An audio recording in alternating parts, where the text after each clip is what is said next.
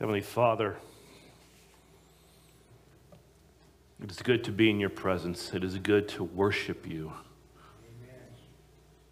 It's good for us to offer our bodies to you as a holy sacrifice, a living sacrifice, a pleasing sacrifice.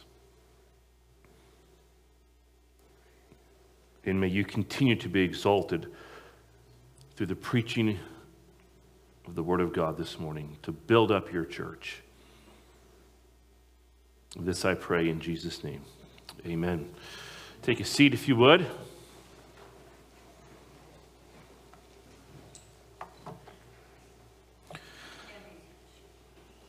I want you to picture a, uh, this scene. It was a scene at our wedding and probably at other weddings. A newly married couple, they have just exchanged their vows and they're leaving the church to start their new lives together. Do you even remember this? I remember this walking out of the Hudson Community Chapel, walking towards our car. Well, they guess, what do they do? They gather outside and they throw rice at the bride and groom, an ancient tradition associated with good luck and fertility. Did you know that? That's why you throw the rice and so on. Who knew that? Because I did not until I researched this. Okay. But just as you're about to start, someone cries out, Stop! Didn't you know that rice kills birds? Do you guys know that? We didn't have rice, they were blowing bubbles at our, remember that? At our, our wedding. Um, now, the theory is that wild birds who eat the rice will be harmed when the grains soak up stomach fluids, making them explode. And concern for wildlife has been so great that in 1985, a bill known as an act prohibiting the use of uncooked rice at nuptial affairs was introduced in Connecticut. Who knew that? I did, and you didn't. To protect birds who might be unwittingly harmed by leftover rice. Now, this was an ORI, Ornithian, the bird specialist. They just, it's a myth. Ornithologist, thank you. Um, see, she knew how to say it, and I didn't.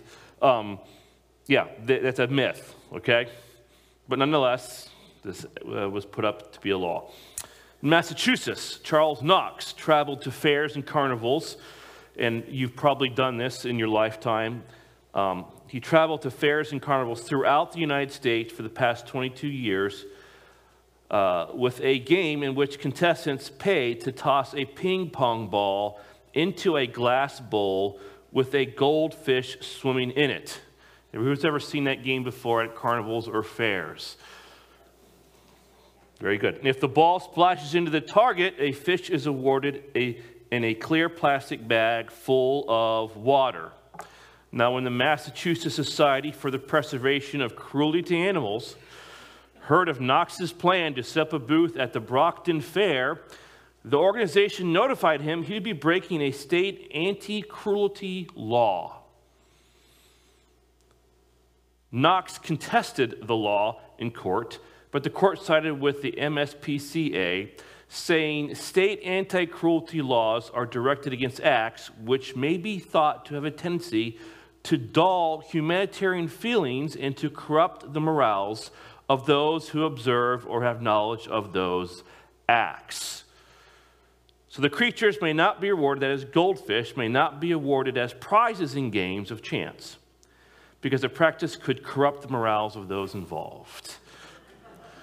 That makes sense, doesn't it? Absolutely. Now you can imagine, like, like myself and most of you here, you would kind of shake our heads, right, in, in disbelief at some of the ridiculous laws that exist in our society for the protection of wildlife, while at the same time passionately and aggressively people campaign for laws that allow for the barbaric slaughtering of innocent children in the wombs of mothers. It's legal to do to a child. It's a nice transition, right? But it's legal to do to a child what you might be arrested for doing to a bird or a goldfish. Folks, what in the world is going on in our world? Here are some sobering statistics. And there are nap, not napkins, tissues. This may be a tissue type sermon, so I'm just warning you. According to the National Right to Life, total abortions, because this is the issue that was even on display at the presidential, vice presidential debate, abortions since 1973, that was the year Roe versus Wade, the Supreme Court decision, 61,628,584 babies have been aborted. That number is updated regularly. Abortion was the leading cause of death worldwide in 2019, killing 42 million people.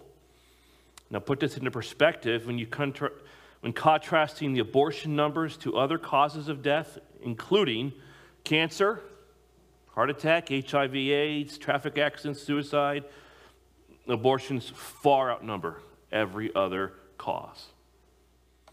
In 2017, it's hard to get the updated statistics, but in 2017, there were 862,320 abortions in America. The number one cause of death in Washington state is abortion. And according to the organization's annual report, Planned Parenthood Federation of America, the nation's largest abortion provider, performed 345, over 345,000 abortions during their 2018 fiscal year. Now, let me put this number into perspective because remember, there's that is, is if there was 862,000 abortions, they are performing 345,000 of those. Okay? Planned Parenthood, Planned Parenthood provided 4,279 adoption referrals in 2018. Now, what this figure equates to is 0.04% of Planned Parenthood services provided during that time period. And let me state it differently. For every one of those abortions for 2018, Planned Parenthood um, performed almost 81 abortions. Let me read this differently. For every one of these adoptions, referrals, 4,279,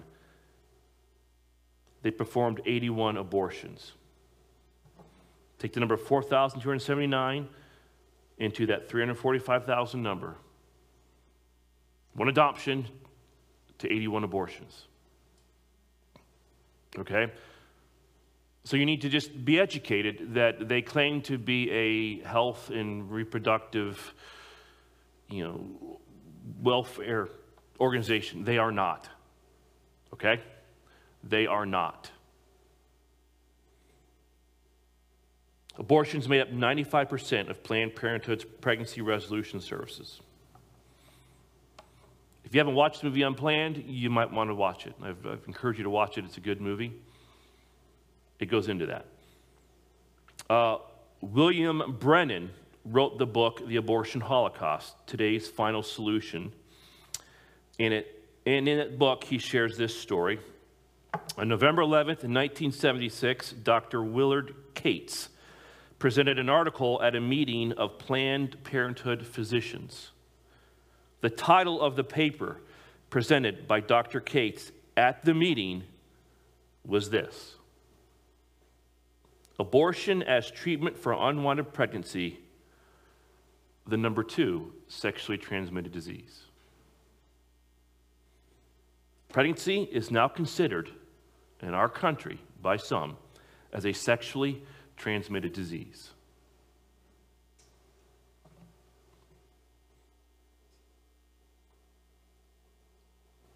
So this is why I am reading, you need to be educated on this stuff. It's not, this is not another easy sermon to prepare, okay? But it's why you need to know what these parties stand for when you make your vote.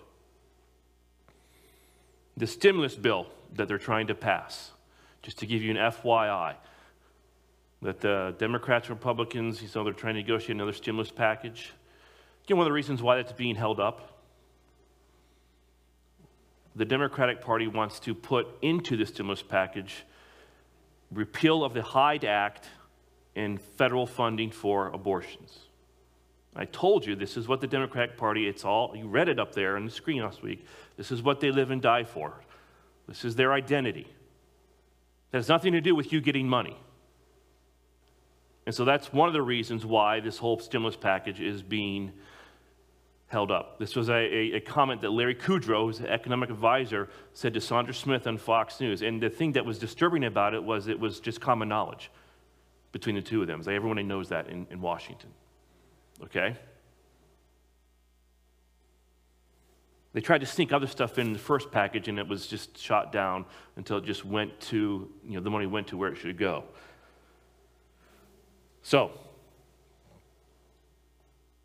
we live in an insane world, and these are sobering statistics. Let's take a moment, let's talk about the, the pro choice movement. How did we ever get to the place where we just massacre infants in the safest place, the womb? That's a question we need to ask ourselves. We have to go back to the beginning. In John 8 44, it says this. You've heard me say this before. You are of your father, the devil. This is Jesus speaking to the Pharisees, and your will is to do your father's desires. He was a murderer from the beginning and has nothing to do with the truth, because there is no truth in him. When he lies, he speaks out of his own character, for he is a liar and the father of lies. Satan is the father of murder. And by that I mean he was the first murderer. And when he came down to earth, one of the first things he did is he moved Cain to kill Abel and unleashed on the world the whole array of murders that has characterized human existence. He was behind the murder of the Jews, just to put it in perspective, in Nazi concentration camps. And he's behind the slaughtering of little infants in what was meant to be the safest place, the mother's womb. Now, Satan, particularly, the Bible says, goes after babies. He did in Moses' day, and he did in Jesus' day. Do you remember those stories? He wanted to kill all the young Hebrew children in Egypt because of the fear that a deliverer would come. And he wanted to kill all the two year old and under babies in and around Jerusalem for fear that the Messiah king was coming. Satan is a murderer. And all murders are reflective of satanic hatred of the purposes of God and the life that God creates. Now, his strategy in America has been to slowly remove God from American culture and then to attack the sacredness of human life. If you didn't know that, well, now you do. One of the signs of the effectiveness of his strategy is the pro choice movement. Defenseless, innocent children are seen to have no intrinsic worth. And this is summed up in the hideous pro abortion slogan it's a choice, not a child. It's a choice, not a child. Now, it has to be a choice, and I want you to hear me on this. Because the overwhelming medical and scientific evidence points to life beginning at conception. Amen. Dr. Jerome Lejeune was professor of fundamental genetics in Paris. This guy is a legend when it comes to genetics, by the way. He is recognized all over the world to be one of the greatest humanitarians of the 20th century. He's called the father of modern genetics he discovered the 47th chromosome. And not writing as a Christian, this is what he wrote. It says, Life has a very long history, but each individual has a very neat beginning, the moment of its conception. The material link is the molecular thread of DNA. You all seen that, right? The DNA thread? In each reproductive cell, this ribbon, roughly one meter long, is cut into pieces, 23 or chromosomes. As soon as the 23 paternally derived chromosomes are united through fertilization to the 23 maternal ones, the full genetic meeting necessary to express all the inborn qualities of the new individual as gathered in personal constitution takes place. At two weeks of age, the human being is less than one thumb length from the head to the rump He would fit at ease in a nutshell, but everything is there hands, feet, head, organs, brain. In the fourth week, there is consciousness. All are in place. His heart or her heart has been beating for a month. By the second month, his fingerprints can be detected. His heart is beating 150 to 170 beats per minute. And to accept the fact that after fertilization has taken place, a new human being has come into being is no longer a matter of taste or opinion. But we have reached the point that we now have one of the two political parties in this country, the Democratic Party, that includes slaughtering innocent infants in the womb as part of its platform.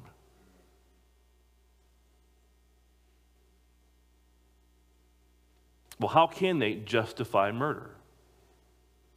Well, here's the primary reason they give because they can't do it medically.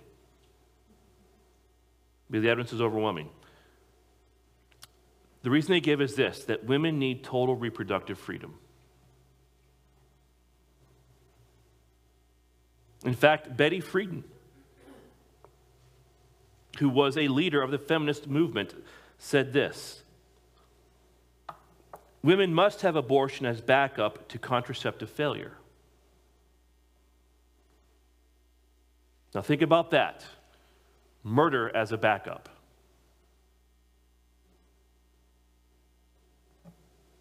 And by the way, in the perfect world presented by the Democratic Party, and I would say this if this was true of the Republican Party too. I'm not taking any sides, I'm trying to go down the middle. I'm just stating what they have stated to educate us. In their perfect world, this would all be paid for by you with your tax money. Now, the only way they can think that way is they have to, what I call, devalue life. It's not a life, they say, it's a choice. And as a society that has rejected God, we no longer believe in the sanctity of human life. Now, there is perhaps no greater evidence of this than states New York and Virginia, that are actually advocating for legalized abortion after the birth of a child.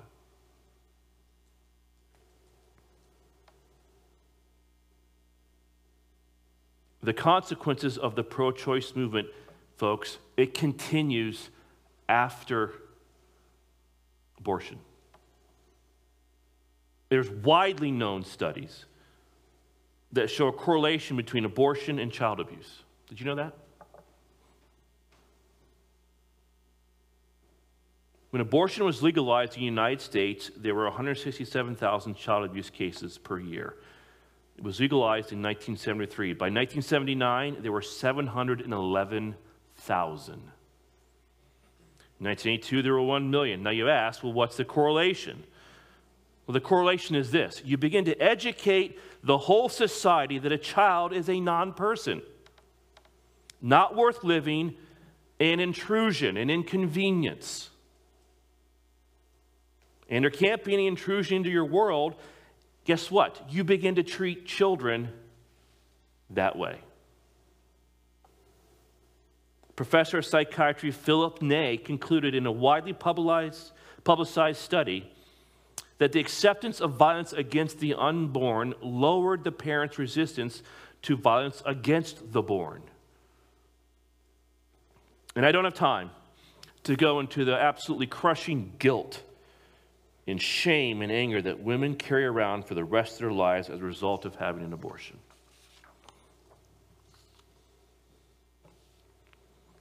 So, now that's the, the pro choice movement. Let's talk about the pro life movement. Again, I told you the purpose of this sermon series is to educate you on the issues that the Bible addresses in regards to this upcoming election. It's interesting what the Lord brings to me the week that I'm preparing these sermons. It happens a lot. I discovered this uh, a few days ago. It's a disturbing article from the Christian Post entitled Over 4 in 10 American Christians Say the Bible is Ambiguous on Abortion. It was conducted by a CRC director of research, George Barna.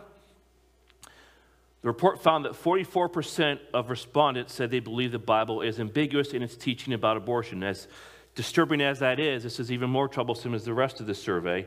34% said abortion is morally acceptable if it spares the mother from financial or emotional discomfort or hardship. That's us. That's people that are, that are uh, probably attending a church this morning that were polled that said that. So I say more than ever, we need to know what the Bible says about abortion. Now, historically speaking, just so you know, abortion has been going on from the very beginning. They used to, history tells us, some of you may know this, um, they would, thousands of years ago, hundreds of years ago, no, thousands of years ago, take the womb, hit the stomach to kill the child. They had iron forceps. They would get in through the birth canal and rip out a child. So this was going on, historically speaking. And the Jews rejected abortion for two reasons. They took a stand. They rejected it because every life was created by God, and therefore to take a life was to strike a blow against God, and therefore to violate the first commandment to love the Lord your God with all your heart, soul, mind, and strength. And the Didache, which is a codification of early church teaching. So the early church said this Thou shalt not murder a child by abortion. So the Jews in the early church have historically taken a stance against abortion. So the question is Is the Bible ambiguous in its teaching about abortion? And the first thing I want you to understand is that conception, folks, and you'll see all these verses, is an act of God. Conception is an act of God. That's what the Bible teaches. When Abimelech, the king of Gerar, took Abraham's wife, those of you remember this story, Sarah, this is what happened to him. This is in Genesis 20, 17 through 18. Abraham prayed to God, and God healed Abimelech and also healed his wife and female slaves so that they bore children. The Lord had closed all the wombs of the house of Abimelech because of Sarah, Abraham's wife. So, why couldn't those ladies get pregnant? because they sinned against God in taking Sarah, who opened their wombs so they could get pregnant. God did. Let me put it more plainly. Ruth 4:13. So Boaz took Ruth and she became his wife and he went into her and the Lord gave her conception and she bore a son. Conception is an act of God. Now, everybody, get out your Bibles, turn to Psalm 139. I want you to see how intimately God is involved in the creation of life. Psalm 139. In Psalm 139, as you're going there, you can just listen to this first part. David describes what is called the omniscience of God. God is all knowing. In fact, God's knowledge is far beyond his understanding, he says. And in verses 7 through 12, David describes the omnipresence of God. He is everywhere. So God knows everything and is everywhere all the time. But now watch how personally God, the Creator, is involved in the creation of a human life. Look at verse 13. We'll start there.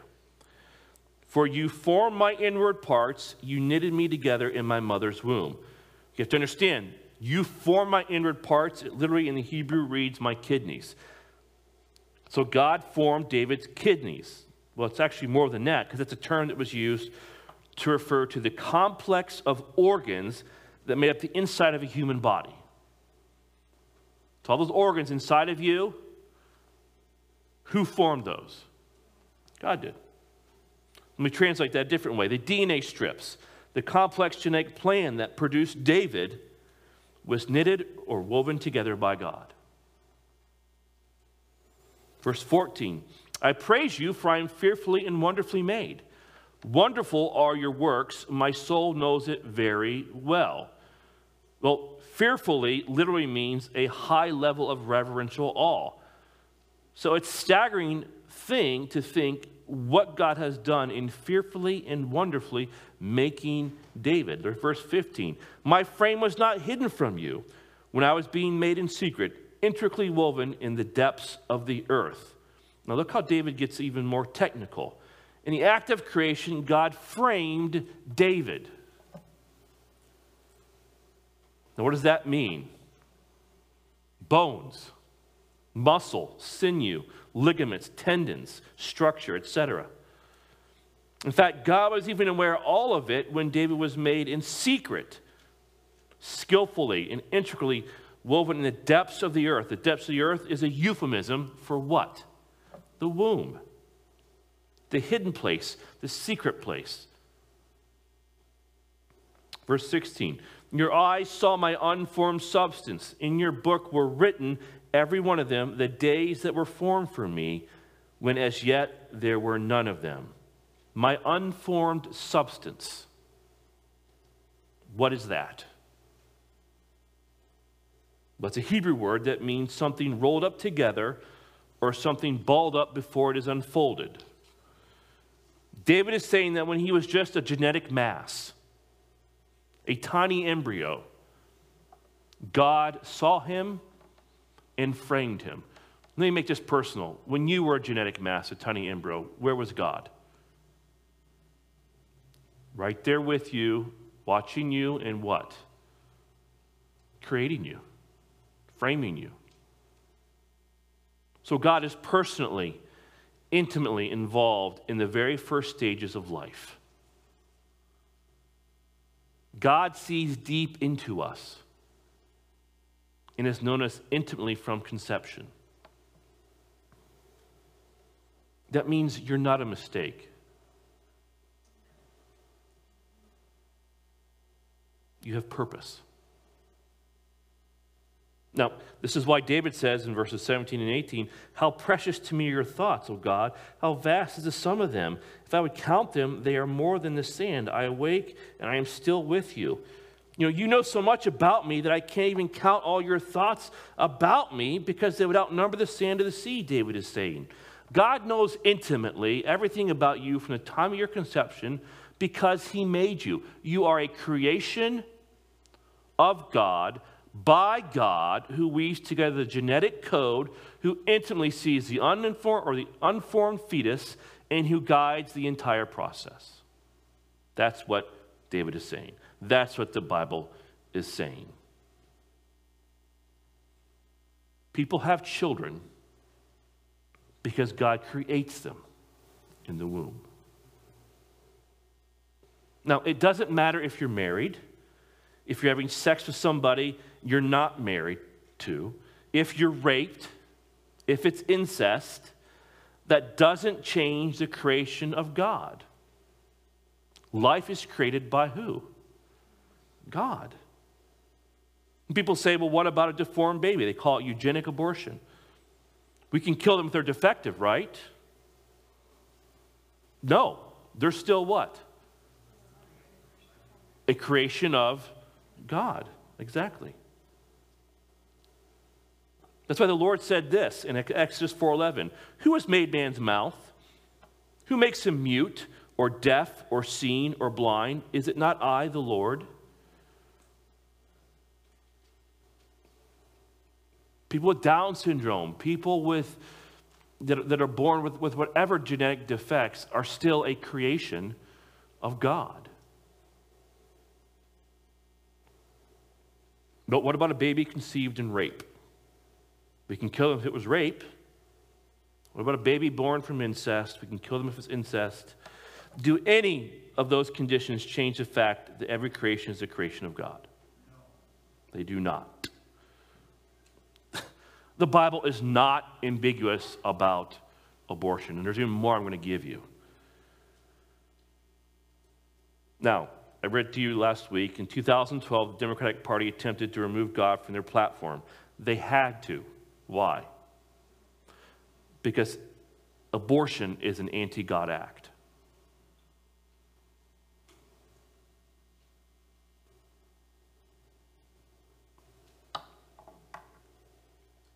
And there are consequences, even for us. I want to talk about abortion and the judgment of God.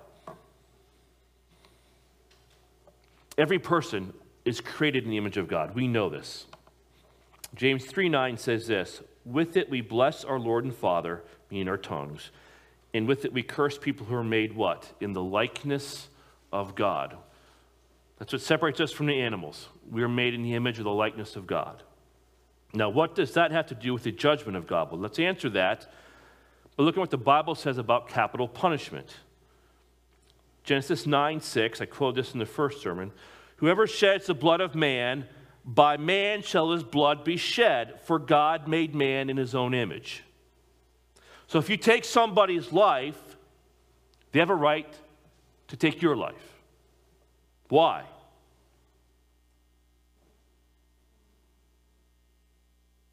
Because of the sacredness of life. That life was created in whose image? Let me, that's a question. You need to answer that one. The image of God. It's the sacredness of life. You see, that's what he's saying here. You're killing a person in the image of God. Okay? Now, listen to this. Maybe you didn't know this was in the Bible, but watch how this ties into abortion. In Exodus 21 22 through 25, it says this When men strive together and hit a pregnant woman so that her child comes out, but there is no harm, the one who hit her shall surely be fined, as the woman's husband shall impose on him, and he shall pay as the judges determine. But if there is harm, then you shall pay what? Life for life. Eye for eye, tooth for tooth, hand for hand, foot for foot, burn for burn, wound for wound, stripe for stripe. So, according to the law of in Exodus, the killing of an infant was what? Murder. And God condemns murders, and the penalty, a life for a life. So it was this way from the very beginning. Think about the very beginning. The very first murder. Cain killed Abel. This is what the scriptures say, Genesis 4:10. The Lord said to Cain, "What have you done? The voice of your brother's blood is what? Do you remember? It's crying to me from the ground." So the blood of Abel in the ground is crying out to God for what? It's vengeance. A life for a life.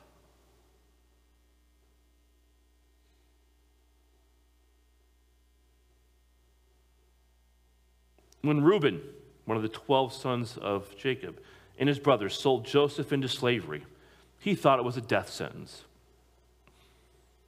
This is his words in Genesis 42 22, speaking to his brothers. Did I not tell you not to sin against that boy? But you did not listen. So now there comes a reckoning for his blood. From Genesis to Revelation, we see the same thing. The blood of the murdered cries out for vengeance. This is Revelation chapter 6, verses 9 through 11.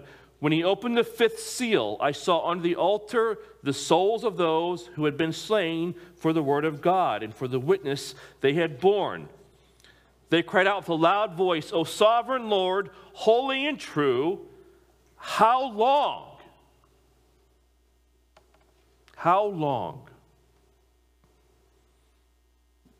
before you will judge and avenge our blood on those who dwell on the earth?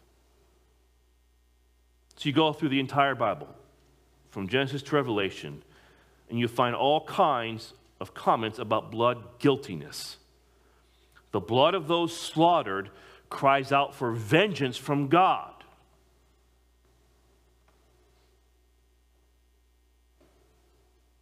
So, does the Bible teach capital punishment? Yes. Jesus said the same thing. Remember, Peter chopped off the ear of the servant. What did Jesus say? You live by the sword, you will what? Die by the sword, yes. So does God respond? The, the blood's crying out. Does God respond? Well, let me give you an example of his response. Everyone turn to Jeremiah 32. I'll give you some time because even though it's a big book, it's kind of go to the middle of the Bible make a right. Jeremiah 32, starting in verse 26.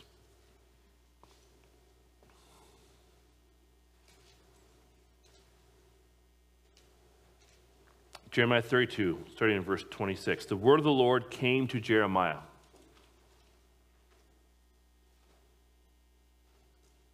wait till I don't hear any Bibles. It's a, again, it's a good thing for a pastor to hear the pages of a Bible being opened and turned and everything. So think Mark is the only one I want to embarrass him, so we're waiting on Mark. So everyone look at Mark now, make him even feel more uncomfortable. You're good? He's good. All right. I got to get a little levity in this sermon, all right? In the expense of my children. Verse 26 The word of the Lord came to Jeremiah Behold, I am the Lord, the God of all flesh. Is there anything too hard for me? Therefore, thus says the Lord Behold, I am giving this city into the hands of the Chaldeans into the hands of Nebuchadnezzar, king of Babylon, and he shall capture it. So they're under judgment. Okay? Now the question is why? Why are they under judgment? Look at verse 29. The Chaldeans who are fighting against this city shall come and set this city on fire and burn it with the houses on whose roofs offering have been made to Baal, and drink offerings have been poured out to other gods to provoke me to anger. Now look at verse 33.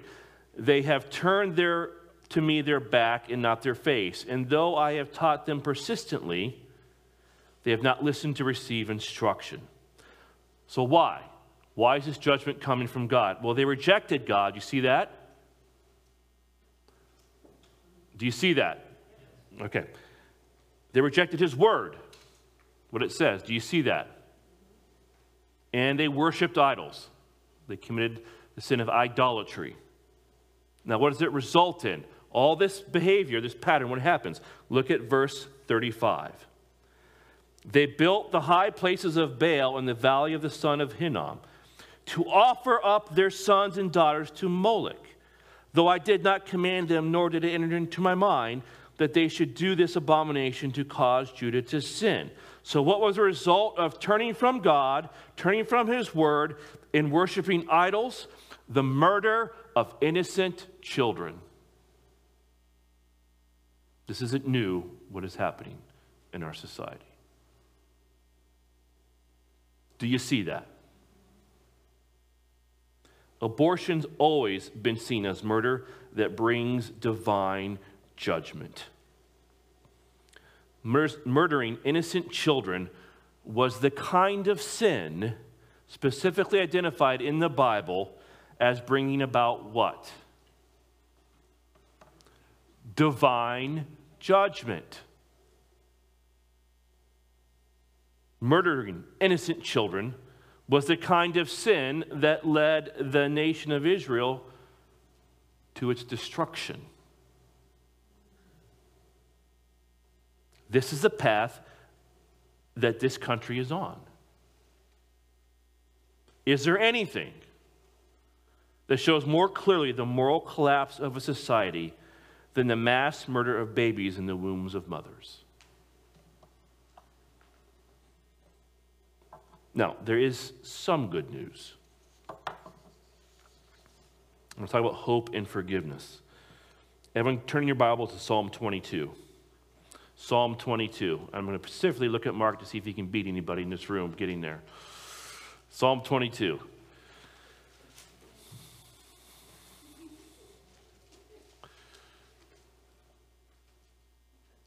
Psalm 22, or oh, look it up on your phone whenever.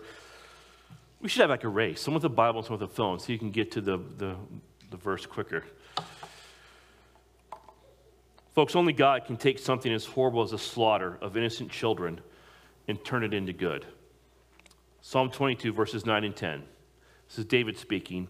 Yet you are he, I mean speaking to God, who took me from the womb. You made me trust you at my mother's breasts. On you was I cast from my birth, and from my mother's womb you have been my God. Now, isn't that a neat, encouraging statement? David knew that he belonged to God when he was where? In his mother's womb. I want you to please see that redeeming grace comes from God to the participants in the tragedy of abortion. First of all, His grace reaches out and takes those little ones to be with Himself. The Bible is so very clear that people perish in hell, right? But why? Because they refuse to believe.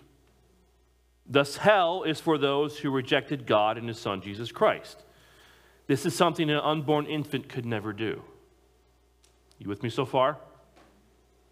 And so, God, not having a just basis by virtue of either attitude or action of an unborn child, would have no basis on which to sentence that child to hell except for what? The depravity, their sinful nature that they inherited in Adam. However, this is never a cause for damnation apart from evidence in behavior or attitude. And so God must then receive them into his own kingdom. This is why David said when his baby died, What? I shall go to him, but he will not return to me. Where did David go when he died? You're going to be with the Lord. Where is David saying his son is? With the Lord. Did that child that was just born do anything right or wrong? No. Did you know that? So, once again, we see that God's grace overrules sin. Scriptures teach that. Now, it even extends to those who have an attitude or action been guilty of aborting a child. Now, I know that there are probably some people here who've had abortions. I want you to know that the Lord Jesus Christ offers you forgiveness for that sin. Now, maybe some of you who have been engaged in a medical practice as a doctor or a nurse or attendant, even involved in that way in an abortion. There may be some of you who have, at one time or another, assisted a friend in getting an abortion, or perhaps worked in a place where that was done. Now, the Lord forgives you if you come to Him. And that is very comforting thought because to those who come to Him and seek forgiveness, God's word remains true. There is therefore now, no condemnation for those who are in Christ Jesus. Amen.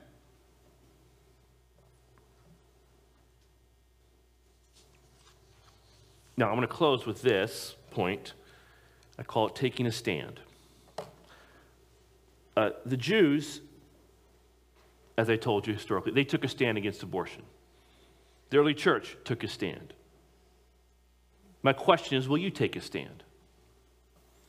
Romans 13 tells us from the first sermon on this in this series that governing authorities are to punish evil behavior and reward good behavior. So it's only logical that the citizens of that subject themselves to these governing authorities expect that the candidate to whom they cast their vote has at least an elementary understanding of what is right and wrong, good or evil, right? Just a basic understanding of what is right and wrong, good or evil. Now, after reading both Republican and Democratic Party platforms last week, and sharing verbatim, by the way, what they state, personally, it's very troubling to me that one of our nation's main political parties, the Democratic Party, is running on a platform of gross sexual immorality and murder. And just let me say, I hope that it's offensive and troubling to you as well.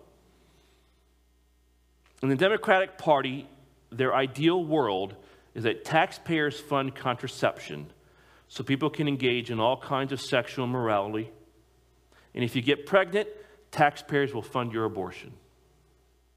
Sex without any consequences, sex without the intrusion or inconvenience of a child.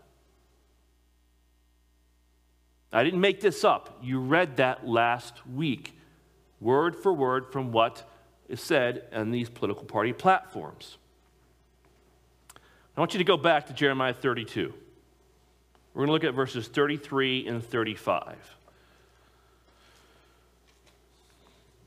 I want to drive home a point, two points really, starting in verse 35. Jeremiah 32, verse 35.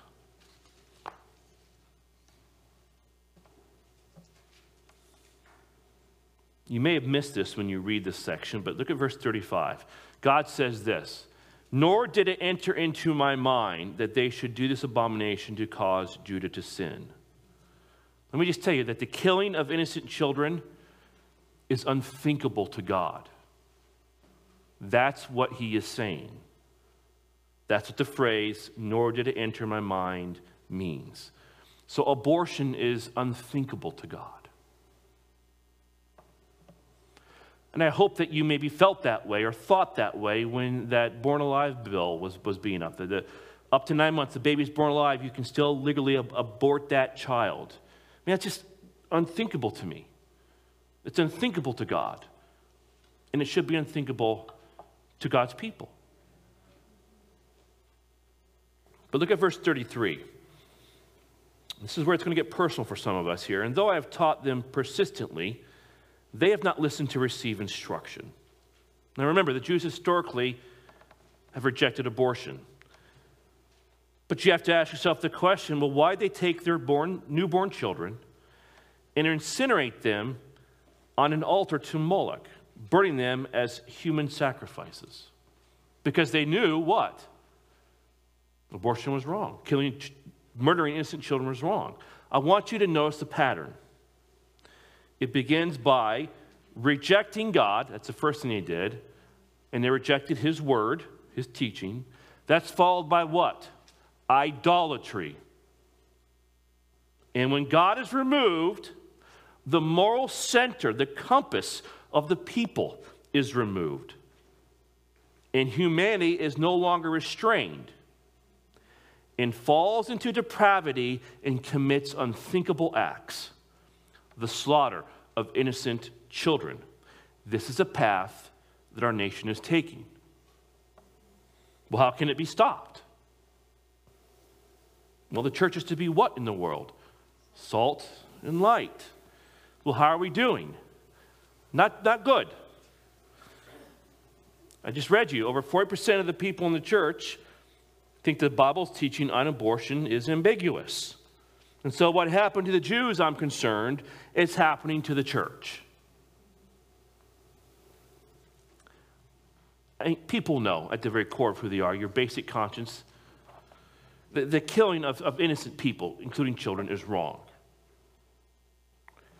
And yet, you find in the church people who vote for candidates, whether it be Republican or Democrat, who don't hide this fact. They proudly and aggressively support laws and policies that murder innocent children. When you vote for a candidate and you know that uh, it's a candidate's position, you're endorsing that position. Do you understand that?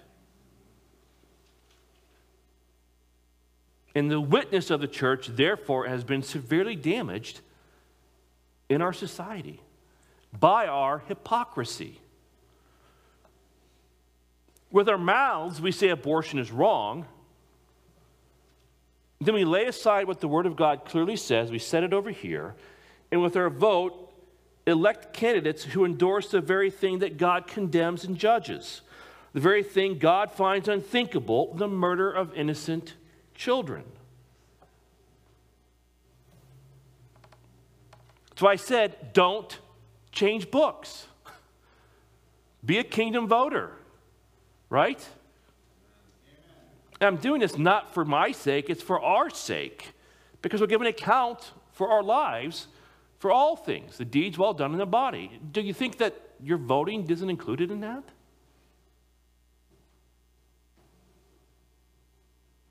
Apparently, we do. In James 3 9 and 10, it says this. This whole idea here, it kind of culminates in this verse right here. James 3 9 and 10. With the tongue we praise our Lord and Father, and with it we curse men who have been made in God's likeness. Out of the same mouth come praise and cursing. My brothers, this should not be. Brothers and sisters, this should not be in how we vote regarding this issue. Christians should be consistent in their witness. Now, I've been advising you as your pastor to practice kingdom voting, partnering with God for the expansion of His kingdom to the praise of His glory. I have also taught you last week that Christians should seek the welfare of the country in their voting. That's Jeremiah 29. Now, the Jews took a stand against abortion, the church took a stand against abortion. Will you take a stand against abortion? Now, there are a number of ways you can do that, and one way you can do that is with your vote in this election. Here's the deal it's your choice. It's your choice. Either you're going to believe what the Word of God says and not going to set it aside because of a, your political posturing, because of a traditional way you voted, or you may get some sort of advantage voting for a particular party, even though it is completely endorsing ideas and ideologies and philosophies that are blatantly against the Word of God. It's a choice you will have to make. And I am educating you on these decisions because you need to be a little concerned.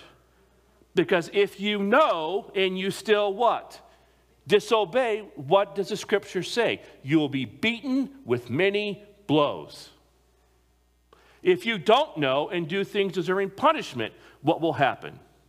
You're beaten with a few blows. So it's concerning to me what I see in the church. People that know, and yet they just put everything aside and vote the way for whatever reason.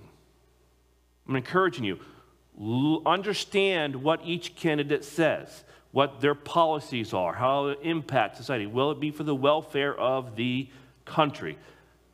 Vote biblically. And that's the application point. It's a matter of submission, folks. It's no longer taking a stand. Is will you put aside your political posturing and vote consistently with the teachings of the Word of God? Because it is not on this issue ambiguous. And I understand it is, uh, it is the, the drawing line. I mean, it's, it's, there's no middle ground on this. They try and find middle ground but there really is no middle ground on this. Now, it's a controversial subject, and next week will be controversial too, but we need to know what the Bible says about these issues so we can vote biblically. Because my concern for us, you, myself, individually, is when we do stand before God and give an account. We'll have a reason for why we did what we did. It's in every area of your life, from your finances to your schedule to your marriage to how you raise your family, and yes, to how you vote. Let's pray. Heavenly Father, we come to you this morning. We worship you, but we, we need your spirit to open our eyes and to show us the area of our lives where we're falling short. Every one of us here has an area where we fall short. And I pray that we would open up our hearts, as Ephesians says, that Jesus Christ would be able to settle down, dwell in our hearts through faith, that He'd be comfortable in our lives, that every area of our life we've surrendered to Him, so He can live His life through us. So He can be glorified, because that's the end goal. And so, Lord, it is telling that the attendance has gone down during this sermon series. I don't think people want to hear the truth. And that's what you said would happen in the last days. But I pray that we would be truth tellers,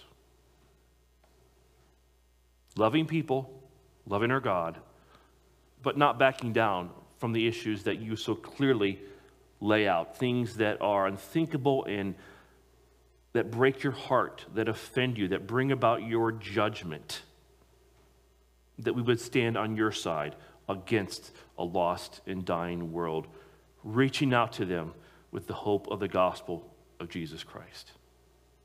I thank you that there is always hope, that there's always forgiveness with you and that you would use this message to bring someone to you, that you would use this message to maybe even save a life.